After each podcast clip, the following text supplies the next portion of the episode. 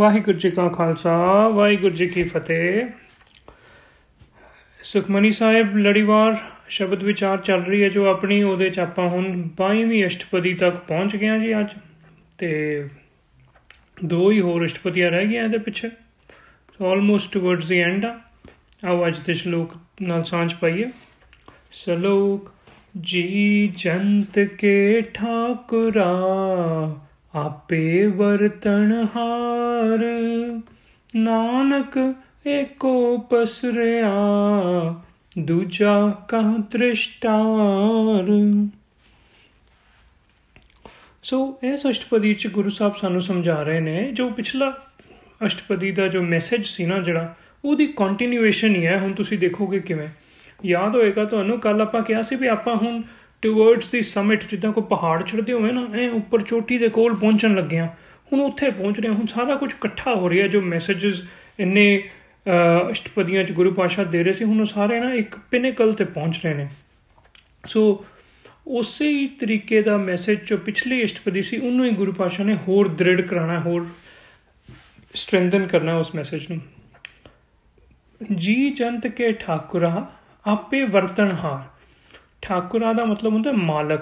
ਜੀ ਜੰਤ ਦੇ ਮਾਲਕ, ਰੱਬ ਜੀ, ਤੁਸੀਂ ਆਪੇ ਹੀ ਵਰਤ ਰਹੇ ਹੋ, ਸਾਰੇ ਪਾਸੇ ਵਰਤ ਰਹੇ ਹੋ, ਕਹਿੰਦੇ ਮੈਨੂੰ ਦਿਖਦਾ।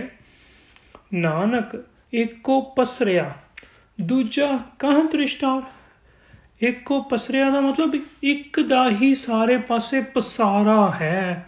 ਪਸਾਰਾ ਦਾ ਮਤਲਬ ਹੁੰਦਾ ਐਕਸਪੈਂਸ਼ਨ ਮਤਲਬ ਇੱਕ ਦਾ ਹੀ ਫੈਲਾ ਹੈ, ਫੈਲ ਗਿਆ ਹੋਇਆ ਇੱਕ।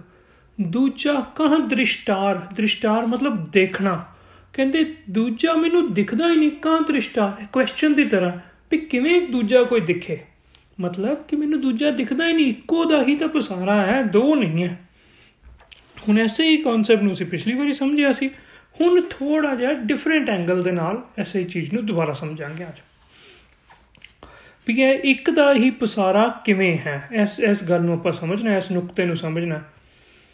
ਪਸਾਰਾ ਮਤਲਬ ਐਕਸਪੈਂਸ਼ਨ ਅੱਛਾ, ਹੁਣ ਮੰਨ ਲਓ ਇੱਕ ਬੀਜ ਹੈ, ਬੀਜ ਸੀਡ ਹੁਣ ਉਹ ਸੀਡ ਨੇ ਜਦੋਂ ਆਪਾਂ ਉਹਨੂੰ ਧਰਤੀ ਦੇ ਵਿੱਚ ਦਬਾ ਦਿੰਨੇ ਆ ਤੇ ਉਹ ਸੀਡ ਆਪਣੇ ਆਪ ਨੂੰ ਫੈਲਾਉਂਦਾ ਕਿਵੇਂ ਆ? ਕਿਵੇਂ ਉਹਦਾ ਐਕਸਪੈਂਸ਼ਨ ਹੁੰਦੀ ਹੈ? ਉਹ ਵੱਡਾ ਕਿਵੇਂ ਹੁੰਦਾ ਗਰੋ ਕਿਵੇਂ ਕਰਦਾ ਸੀਡ ਇੱਕ ਬੀਜ? ਉਹਦਾ ਪੌਦਾ ਬਣ ਜਾਂਦਾ ਹੌਲੀ ਹੌਲੀ, ਮਤਲਬ ਸੀਡ ਤੋਂ ਸੀਡਲਿੰਗ ਬਣ ਗਿਆ ਸੀਡਲਿੰਗ ਤੋਂ ਪਲਾਂਟ ਬਣ ਗਿਆ, ਹੌਲੀ ਹੌਲੀ ਪਲਾਂਟ ਤੋਂ ਵੱਡਾ ਹੋ ਕੇ ਉਹ ਪੇੜ ਬਣ ਗਿਆ ਟਰੀ ਬਣ ਗਿਆ।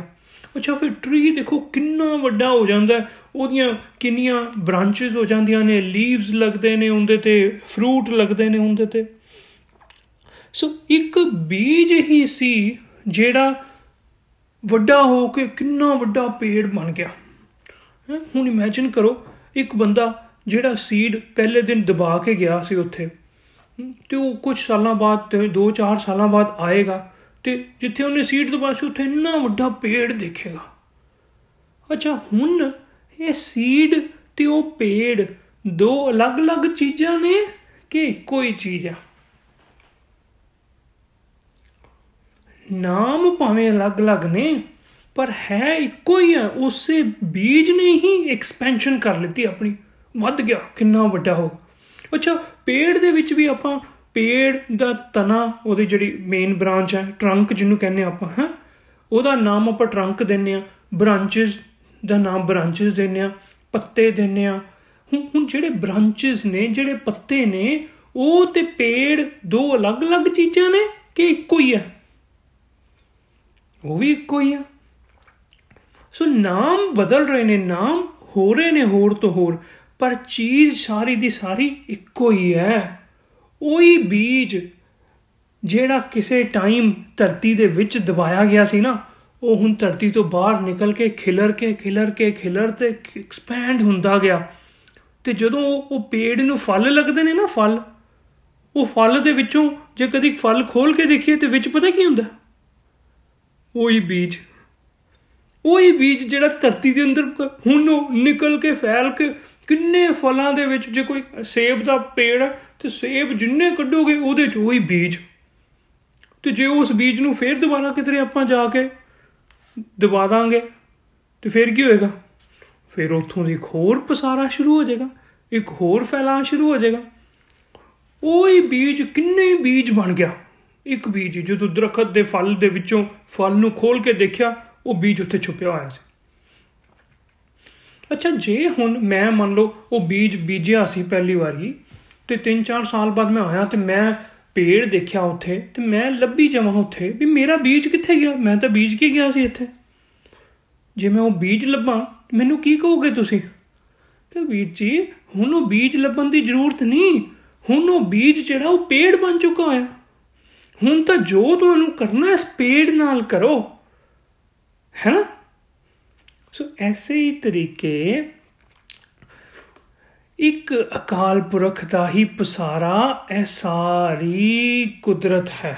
ਜਦੋਂ ਗੁਰੂ ਪਾਤਸ਼ਾਹ ਕਹਿੰਦੇ ਨਾ, ਨਾਨਕ ਇੱਕੋ ਪਸਰਿਆ, ਮੈਨੂੰ ਇੱਕ ਦਾ ਹੀ ਪਸਾਰਾ ਸਾਰੇ ਦਿਖ ਰਹੇ ਨੇ।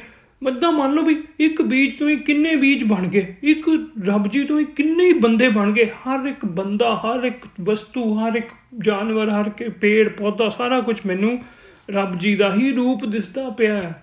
ਇਹ ਦੋ ਨਹੀਂ ਨੇ, ਉਹ ਰੱਬ ਜੀ ਅਲੱਗ ਤੇ ਬੰਦਾ ਅਲੱਗ ਨਹੀਂ ਹੈ। ਇੱਕ ਹੀ ਨੇ ਦੋਵੇਂ, ਇੱਕ ਹੀ ਨੇ। ਨਾਮ ਭਾਵੇਂ ਦੋਨਾਂ ਦੇ ਅਲੱਗ-ਅਲੱਗ ਨੇ। ਨਾਮ ਭਾਵੇਂ ਕਿਸੇ ਦਾ ਅਸੀਂ ਜਾਨਵਰ ਰੱਖਤਾ, ਕਿਸੇ ਦਾ ਬੰਦਾ, ਕਿਸੇ ਦਾ ਪੇੜ, ਕਿਸੇ ਦਾ ਪੌਦਾ, ਪਰ ਹੈ ਸਾਰੇ ਇੱਕ ਹੀ ਨੇ। ਸੋ ਇਹ ਗੱਲ ਨੂੰ ਬਸ ਆਪਾਂ ਆਪਣੀ ਅੱਜ ਦੀ ਲਾਈਫ ਵਾਸਤੇ ਵੀ ਐਸੇ ਕਨਸੈਪਟ ਨੂੰ ਸਮਝਣਾ ਐਗਜ਼ੈਕਟਲੀ ਸੇਮ ਚੀਜ਼ ਜੋ ਕੱਲ ਸਮਝੀ ਸੀ ਨਾ, ਉਹਨੂੰ ਹੀ ਅਸੀਂ ਅੱਜ ਸਮਝਣਾ ਜਦੋਂ ਵੀ ਕਦੀ ਕੋਈ ਰੱਬ ਕਹੇ, ਰੱਬ ਦਾ ਨਾਮ ਲਏ, ਤੇ ਜਿੱਦਾਂ ਆਪਾਂ ਸਾਧ ਸੰਤ ਬ੍ਰਹਮ ਗਿਆਨੀ ਦੀ ਵਿਚਾਰ ਵੇਲੇ ਸਮਝਿਆ ਸੀ ਕਿ ਸਾਡਾ ਧਿਆਨ ਬਾਹਰ ਕਿਸੇ ਵੱਲ ਨਹੀਂ ਜਾਣਾ ਚਾਹੀਦਾ, ਸਾਡਾ ਧਿਆਨ ਸਾਧ ਸੰਤ ਬ੍ਰਹਮ ਗਿਆਨੀ ਸੁਣ ਕੇ ਆਪਣੇ ਆਪ ਵੱਲ ਜਾਏ ਇਦਾਂ ਹੀ ਰੱਬ ਜੀ ਸੁਣ ਕੇ ਸਾਡਾ ਧਿਆਨ ਆਪਣੇ ਆਪ ਵੱਲ ਜਾਏ। ਕੋਈ ਸਾਡੇ ਤੋਂ ਅਲੱਗ ਨਹੀਂ ਨੇ ਰੱਬ ਜੀ। ਅਸੀਂ ਉਹਨਾਂ ਤੋਂ ਅਲੱਗ ਨਹੀਂ ਹਾਂ। ਇੱਕੋ ਹੀ ਹਾਂ। ਬੰਦਾ ਤੇ ਰੱਬ ਇੱਕੋ ਹੀ ਹੈ। ਔਰ ਸਿਰਫ ਕੱਲਾ ਮੈਂ ਹੀ ਰੱਬ ਨਹੀਂ ਹਾਂ। ਮਤਲਬ ਇਹ ਨਾ ਮੈਂ ਸੋਚ ਲਵਾਂ ਵੀ ਮੈਂ ਆਪਣੇ ਆਪ ਨੂੰ ਰੱਬ ਦਾ ਰੂਪ ਸਮਝਦਾ ਤੇ ਮੈਂ ਇਕੱਲਾ ਹੀ ਰੱਬ ਬਣ ਗਿਆ। ਨਹੀਂ, ਸਾਰੇ ਹੀ ਆਪਾਂ ਰੱਬ ਆ ਜੇ ਇਦਾਂ ਇਕੱਲੇ ਨੂੰ ਹੀ ਸੋਚਣਾ ਸ਼ੁਰੂ ਹੋ ਜਾਗੇ ਨਾ ਰੱਬ, ਤੇ ਕਦੀ ਕਦੀ ਮਨ 'ਚ ਫਿਰ ਹੰਕਾਰ ਆ ਜਾਏਗਾ। ਉਹ ਯਾਰ ਆਈ ਐਮ ਆਲ ਪਰ ਮੈਂ ਹੀ ਰੱਬ ਆ, ਸਾਰਾ ਕੁਝ ਮੈਂ ਹੀ ਕਰਨ ਜੋਗਾ। ਉਹ ਨਹੀਂ ਭਾਈ ਇਕੱਲਾ ਤੂੰ ਨਹੀਂ ਆ, ਰੱਬ ਸਾਰੇ ਹੀ ਜਣੇ ਰੱਬ ਨੇ ਜਿੰਨੇ ਜਿੰਨੇ ਦੇ। ਇਹ ਹੀ ਜਿਹੜੀ ਕੁੰਡੀ ਹੈ, ਇਹ ਸਮਝਣੀ ਹੈ ਵੀ ਕਿਵੇਂ ਸਾਰਿਆਂ ਦੇ ਵਿੱਚ ਰੱਬ ਦਿਖੇਗਾ। ਮੈਨੂੰ ਨਾ ਇੱਕ ਵਾਰੀ ਮੰਮਾ ਨੇ ਪੁੱਛੀ ਇਹ ਗੱਲ ਮੇਰੇ। ਕਹਿੰਦੇ ਵੀ ਬੇਟਾ, ਸੁਣਿਆ ਤੇ ਬੜੀ ਵਾਰੀ ਸੀ ਔਰ ਸਾਰੇ ਸ਼ੁਰੂ ਤੋਂ ਕਹਿੰਦੇ ਵੀ ਆਏ ਵੀ ਹਰ ਇੱਕ ਸਰੀਰ ਦੇ ਵਿੱਚ ਰੱਬ ਪਰਮਾਤਮਾ ਵਸਦਾ ਹੈ ਘਟ ਘਟ ਮੈਂ ਹਰ ਜੂ ਬਸੈ ਇਦਾਂ ਦੀਆਂ ਗੱਲਾਂ। ਪਰ ਕਹਿੰਦੇ ਵੀ ਫਿਰ ਵੀ ਪਤਾ ਨਹੀਂ ਕਿਉਂ ਦਿਖਦਾ ਨਹੀਂ, ਅਹਿਸਾਸ ਨਹੀਂ ਹੁੰਦਾ ਉਸ ਰੱਬ ਦਾ। ਸੁਣਿਆ ਤੇ ਹੈ, ਪਰ ਯਕੀਨ ਜਿਹਾ ਨਹੀਂ ਹੁੰਦਾ ਵੀ ਕਿੱਦਾਂ ਦਿਖੇ ਦੂਜਿਆਂ 'ਚ ਰੱਬ। ਤੇ ਮੈਂ ਉਹਨਾਂ ਨੂੰ ਸਮਝਾਇਆ, ਮੈਂ ਕਿਹਾ, ਦੂਜਿਆਂ 'ਚ ਰੱਬ ਉਨੀ ਦੇਰ ਤੱਕ ਨਹੀਂ ਦਿਖਣਾ, ਮੰਮਾ, ਜਿੰਨੀ ਦੇਰ ਤੱਕ ਆਪਣੇ ਆਪ ਅੰਦਰ ਨਹੀਂ ਦਿਖਿਆ। ਜਿੰਨੀ ਦੇਰ ਤੱਕ ਆਪਣੇ ਆਪ ਵਿੱਚ ਨਹੀਂ ਦੇਖਿਆ ਰੱਬ, ਬਾਕੀ ਦੁਨੀਆ 'ਚ ਨਹੀਂ ਦਿਖਣਾ। ਸੋ ਸਭ ਤੋਂ ਪਹਿਲਾਂ ਜੇ ਰੱਬ ਜੀ ਦੇਖਣੇ ਨੇ ਤੇ ਕਿੱਧਰ ਦੇਖੀਏ? ਆਪਣੇ ਆਪ ਵਿੱਚ। ਬਸ ਇਹ ਮੈਸੇਜ ਨਾ ਬਹੁਤ ਹੀ ਸਟਰੋਂਗ ਮੈਸੇਜ ਗੁਰੂ ਨਾਨਕ ਪਾਸ਼ਾ ਦਾ, ਬੜਾ ਹੀ ਯੂਨੀਕ ਮੈਸੇਜ ਹੈ। ਇਹ ਇਹ ਇੰਨਾ ਖਾਸ ਮੈਸੇਜ ਹੈ ਕਿ ਜੇ ਇਹ ਸਮਝ ਆ ਜੇ ਨਾ ਤੇ ਬੰਦਾ ਜਦੋਂ ਰੱਬ ਲੱਭਣ, ਰੱਬ ਦੀ ਗੱਲ ਕਰਦਾ ਹੈ ਸੁਣਦਾ ਹੈ ਨਾ, ਇੱਕ ਇੱਕ ਗਲਤ ਰਸਤੇ ਤੇ ਤੁਰਿਆ ਹੋਇਆ ਸੀ ਬੰਦਾ, ਵੀ ਬਾਹਰ ਵਾਲੇ ਪਾਸੇ ਦੌੜਦਾ ਸੀ, ਇੱਧਰ, ਉੱਧਰ ਦੇ। ਉਹ ਡਾਇਰੈਕਸ਼ਨ ਹੀ ਗਲਤ ਹੋ ਜਾਂਦੀ ਸੀ। ਉਹ ਡਾਇਰੈਕਸ਼ਨ ਉਹਦੀ ਸਹੀ ਡਾਇਰੈਕਸ਼ਨ ਆ ਜਾਂਦੀ। ਇਹ ਬੜਾ ਜ਼ਰੂਰੀ ਹੈ। ਹੁਣ ਦੇਖੋ, ਜੇ ਜਲੰਧਰ ਤੋਂ ਆਪਾਂ ਜਾਣਾ ਤੇ ਦਿੱਲੀ ਆ, ਤੇ ਗੱਡੀ ਪਾ ਲਈਏ ਅੰਮ੍ਰਿਤਸਰ ਵੱਲ ਨੂੰ। ਤੇ ਫੇਰ ਭਾਵੇਂ ਜਿੰਨਾ ਮਰਜ਼ੀ ਘੁੰਮਦੇ ਰਹੋ, ਜਿੰਨੀ ਮਰਜ਼ੀ ਸਪੀਡ ਤੇ ਚੱਲੋ, ਤੁਸੀਂ ਦਿੱਲੀ ਨਹੀਂ ਪਹੁੰਚਦੇ। ਉਹਦੇ ਵਾਸਤੇ ਤਾਂ ਗੱਡੀ ਉਧਰਲੇ ਪਾਸੇ ਪਾਣੀ ਪੈਣੀ ਹੈ, ਲੁਧਿਆਣੇ ਹਲ ਦੀ। ਉਧਰੋਂ ਦਿੱਲੀ ਆਣਾ ਸੋ ਜੇ ਡਾਇਰੈਕਸ਼ਨ ਹੀ ਗਲਤ ਹੋ ਗਈ ਸ਼ੁਰੂ ਜੀ ਆਪਣੀ ਤੇ ਆਪਾਂ ਰਸਤੇ ਤੇ ਨਹੀਂ ਪਹੁੰਚ ਸਕਾਂਗੇ। ਇਹ ਹੀ ਗੁਰੂ ਸਾਹਿਬ ਸਮਝਾਉਂਦੇ ਰਹੇ ਕਿ ਯਾਰ ਰੱਬ ਦੇ ਕੇਸ ਵਿੱਚ ਵੀ ਨਾ ਬੰਦਿਓ ਤੁਸੀਂ ਡਾਇਰੈਕਸ਼ਨ ਹੀ ਗਲਤ ਪਕੜ ਲਿੱਤੀ ਆ। ਬਾਹਰ ਨੂੰ ਲੱਭਣ ਤੁਰ ਪਏ ਉਹ ਨਹੀਂ ਯਾਰ, ਤੁਸੀਂ ਹੀ ਰੱਬ ਹੋ। ਆਪਾਂ ਲੱਭਣਾ ਹੀ ਕਿਉਂ ਰੱਬ ਨੂੰ? ਆਪਾਂ ਹੀ ਤਾਂ ਰੱਬ ਲੱਭ, ਲੱਭੀਏ ਤਾਂ ਉਹਨੂੰ ਜਿਹੜਾ ਗਵਾਚਿਆ ਹੋਇਆ। ਰੱਬ ਜੀ ਲੱਭਣ ਦਾ ਵਿਸ਼ਾ ਹੀ ਨਹੀਂ ਹੈ ਤਾਂ ਸਮਝਣ ਦਾ ਵਿਸ਼ਾ ਜੇ ਸਮਝ ਆ ਗਈ ਨਾ, ਔਰ ਜਿਸ ਦਿਨ ਇਹ ਸਮਝ ਆ ਗਈ, ਉਦੋਂ ਸਾਡੀ ਵੀ ਇਹੀ ਅਵਸਥਾ ਹੋਏਗੀ। ਇੱਕੋ ਅੰਕਾਰ। ਕੱਲ ਆਪਾਂ ਗੱਲ ਕੀਤੀ ਸੀ ਨਾ, ਗੁਰੂ ਗ੍ਰੰਥ ਸਾਹਿਬ ਜੀ ਦੀ ਸ਼ੁਰੂਆਤ ਹੀ ਇੱਕ ਤੋਂ, ਔਰ ਉਹ ਇੱਕ ਦਾ ਹੀ ਪਸਾਰਾ ਇੱਕੋ ਸਾਰੇ ਪਾਸੇ ਫੈਲਿਆ ਹੋਇਆ। ਦੋ, ਚਾਰ ਬਹੁਤੇ ਨਹੀਂ ਆ, ਇੱਕ ਹੀ ਹੈ। ਔਰ ਅੱਜ ਵੀ ਗੁਰੂ ਪਾਸ਼ਾ ਇਹ ਕਹਿੰਦੇ ਵੀ ਨਾਨਕ ਇੱਕੋ ਪਸਰਿਆ, ਇੱਕੋ ਐਕਸਪੈਂਡ ਹੋ ਗਿਆ। ਜਿੱਦਾਂ ਬੀਜ ਐਕਸਪੈਂਡ ਹੋ ਗਿਆ।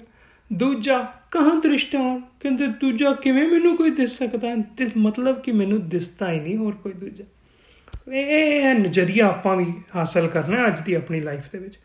ਸੋ ਬੜਾ ਰੈਵੋਲੂਸ਼ਨਰੀ ਥਾਟ ਹੈ, ਬੜੀ ਜ਼ਬਰਦਸਤ ਯੂਨੀਕ ਵਿਚਾਰਧਾਰਾ ਗੁਰੂ ਪਾਸ਼ਾ ਨੇ ਦਿੱਤੀ ਹੈ। ਇਹਨੂੰ ਸਮਝਣ ਕਦੀ ਕਦੀ ਟਾਈਮ ਲੱਗ ਜਾਂਦਾ, ਪਰ ਇੱਕ ਵਾਰੀ ਇਹ ਸਮਝ ਆ ਗਈ ਨਾ, ਤੇ ਜ਼ਿੰਦਗੀ ਬਦਲ ਜਾਂਦੀ ਬੰਦੇ ਦੀ। ਉਸ ਪਾਸੇ ਆਪਾਂ ਤੁਰਨਾ। ਇੱਥੇ ਆਪਣੀ ਸਮਾਪਤੀ ਹੈ ਜੀ, ਅੱਜ ਦੀ ਵਾਹਿਗੁਰੂ ਜੀ ਕਾ ਖਾਲਸਾ, ਵਾਹਿਗੁਰੂ ਜੀ ਕੀ ਫਤਿਹ।